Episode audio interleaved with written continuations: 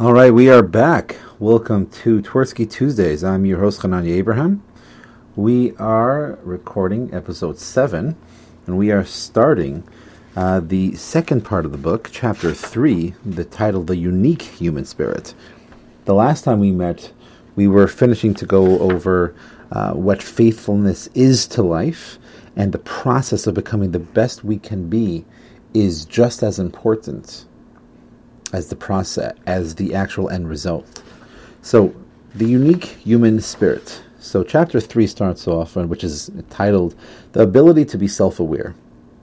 Dr. Twerski writes If the source of true happiness lies in becoming the best human beings we can be, in other words, self improvement, which leads to self fulfillment, then it makes sense to take a closer look at the unique traits that makes us human. Each ability we humans have in this era where we can strive to be better. And each era area where we don't strive for self-fulfillment is an area ripe for discontent. But before I say another word about being better, I want to be very clear that I am not talking about being perfect. Very, very well said. But even just to back up over here for a second, I even think this concept of being perfect is one that needs to be discussed. In baseball, a perfect game is where a pitcher does not allow anyone to be on base. 27 batters up, 27 batters down. But at the same time, even a, a pitcher that pitches a perfect game can still have balls hit, can still throw a ball instead of a strike. So even perfect is not necessarily perfect. In a perfect score on the SATs, you can get one or two wrong and still have a perfect score. So when it comes to admissions for college, you can have a quote unquote perfect score, but not be perfect for, per se. A person can have a, a flawless, perfect uh, routine on figure skating. That doesn't mean that nothing went wrong. Just the score that you got was quote unquote perfect, a perfect 10 in a way. And I think this concept of being perfect has a negative connotation to it that people think to mean that flawless, completely good to the best, top, no matter what, top of the line. But that's not necessarily what it is, because really, what we're talking about here is we're talking about being better. In fact, says Dr. Twerski, if anything, I'm talking about just the opposite the spirituality of imperfection. Ernest Kurtz has written a wonderful book with that title, in which he extensively comments on the potential that can be found within our imperfection. And then he quotes over here from Ernest To deny our errors is to deny ourselves, for to be humans is to be imperfect. To be human is to be broken and ache for wholeness, to hurt and to try to find a way to healing through the hurt. Again, it's that same concept of doing something through, it's that journey continues Kurtz. A spir- spirituality of imperfection su- suggests that spirituality's first step involves facing oneself, one's self squarely, seeing oneself as one is, mixed up, paradoxical, incomplete, and imperfect. Flawedness is the first fact about human beings. Let's meditate on that for a second before we continue. Flawedness is the first fact about human beings. So, from the beginning of time, whatever you feel that is, understand that man has been flawed. But as long as he is able to acknowledge that, being mindful about who he is, and striving for more, that's how a person can then work on themselves to be the best possible version of themselves and continues Ernest. And paradoxically, in that imperfect foundation, we find not despair, but joy. For it is only within the reality of our imperfection that we can find the peace and the serenity we, we we crave. To me, this is one of the points where I think of you know any any movie or play where you see people you know happily ever after or serenity or that ultimate pleasure type situation. The only way it is actually a real happiness or a real sense of being content and joy that we're talking about is understanding that there's a flawedness, understanding that complete and full is not necessarily without any flaws in it.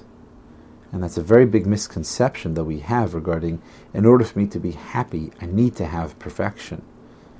Well, as a human being, we're never going to be perfect. There's always more for us to be striving higher for. But at the same time, there's always reason for us to remember that we are flawed. And it's our job to try to be the best possible version of ourselves. So Dr. Twerski uh, continues, and he actually brings a story that he quotes from Ernest. Rabbi Elimelech of Lizhensk, I am sure of my share in heaven. When I stand before the heavenly tribunal, I will be asked, Did you learn? Is it as is study bound? To this I will answer, No. Again I will ask, Did you pray as is duty bound? Again my answer will be no. The third question will be Did you do good deeds as it is duty bound? For the third time I will answer no. The judgment will be He may enter heaven, for he speaks the truth. What a powerful, powerful story of realizing that no matter how much we say we did, there's always more that we can do. That acknowledgement that I could do more is one of the keys of bringing about this joy that we're talking about here. Continues Dr. Twerski. In order for any of us to be the best person we can be, it is essential that we have an accurate awareness of ourselves, of both our shortcomings and our skills.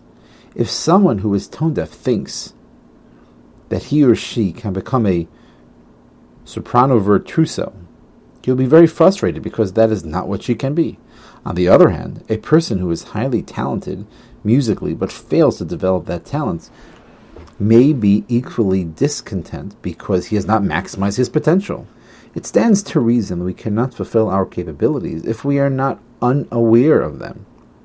For lack of awareness is fairly common. What is surprising is the paradox. And there's such a beautiful statement over here. We who are most gifted may have profound feelings of inferiority. What a great line. And I think it's important that, us, that we be humbled in who we are, knowing our place, but knowing that we could be striving higher for. He then brings the story, Dr. Twerski. Janice was a board certified pediatrician who suffered from severe depression. She was clearly a very accomplished woman, yet when asked to list her character strength, she couldn't think of anything to say. I pointed out to her that graduating summa cum laude and receiving the Phi Beta Kappa reward were evidence of, of a high intellect, and that this was an undeniable character asset. Remember here, just because it's been a while, that Dr. Twerski um, it was the lead psychiatrist um, in a mental hospital in Pittsburgh, Pennsylvania. Janice responded with a deep sigh. when they told me about the Phi Beta Kappa Award, I knew they had made a mistake. Her husband, Alex, constantly berated her, and she believed the him. Her excellence as a physician had little impact on her self esteem. Other people may be aware of some of these character assets, but unaware of others. Dr. J is a great example. He would begin his rounds in the hospital at 7 a.m. After seeing his patients, he taught medical students and student nurses, and he also sat on various hospital committees. He would leave for his private office at 1 p.m. and return to the hospital at 6 p.m., often remaining until midnight. The nurses assumed that Dr. J's wife was a terrible person. Why else would he avoid going home? Dr. J asked to see asked me to see his wife because she was depressed. I found out that she was a very gentle woman, nothing like the nurses imagined. She told me how much she wanted a shoulder to lean on once in a while, but that her husband was never there for her. Basically, she said, that two children grew up without a father. If they were sick, Dr. J would take care of them, but he never showed any interest in their schoolwork or social lives. He was never there to guide them. Dr. J's low self esteem was compartmentalized. He knew that he was a very competent person as a physician, but he did not feel that he had anything to offer as a person. What a great line. And I think this is in some ways where um, the concept of a workaholic or someone that works so much uh, comes out. When a person works to the point where they are not doing their their lively responsibilities, their humanistic responsibilities, and they just focus on responsibilities from work, which they can be very good at. It's much harder for people to take a step back, give up those reins of control, and going into other areas where you're, where you're not that good. Let's think for a second about marriage. Marriage is something that needs to be talked about and worked on constantly. Many people could be the bosses of home, of their offices with hundreds and thousands of uh, employees, but they come home and they have to roll up the sleeves, wash the dishes, take out the garbage. I don't think if a person is able to separate the two and also realize I have a responsibility to also be a human being, the concept of joy and happiness will not be there. Just another minute or two over here. Dr. Twerski continues. Dr. J was comfortable in the hospital where he felt capable of doing what was expected of him. However, he did not feel he had anything to offer as a husband and a father. And because he felt inadequate at home, he avoided his family.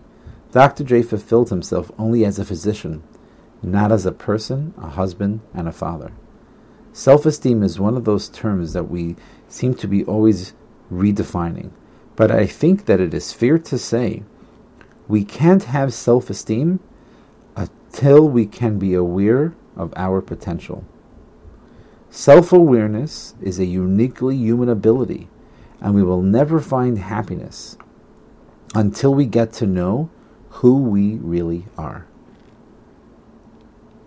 So I'm very mixed personally on this on this concept of, of being aware of our potential. Um, there's a part of me that that is always scared and apprehensive in my private practice, even saying the word potential, especially to to teenagers, where people feel like you know I, would rather give up and not even go there in the first place. But what I think he means is, and the way we're going to translate it over here, is the concept of our potential. That beyond this door, there's more to life and more to me.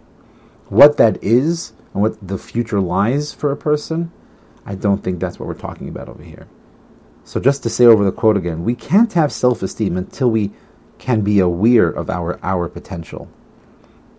We have to be aware of ourselves and that we're capable of doing something. Not potential as in I will be the next president or you will be the next Fortune Fortune 5 CEO. But it's about the concept of there is more out there for you. And I think that's what he's talking about over here. Thank you for listening to episode 7 of our podcast. Any questions or comments? Or ideas or critiques, you can email me at koshercounseling at gmail.com.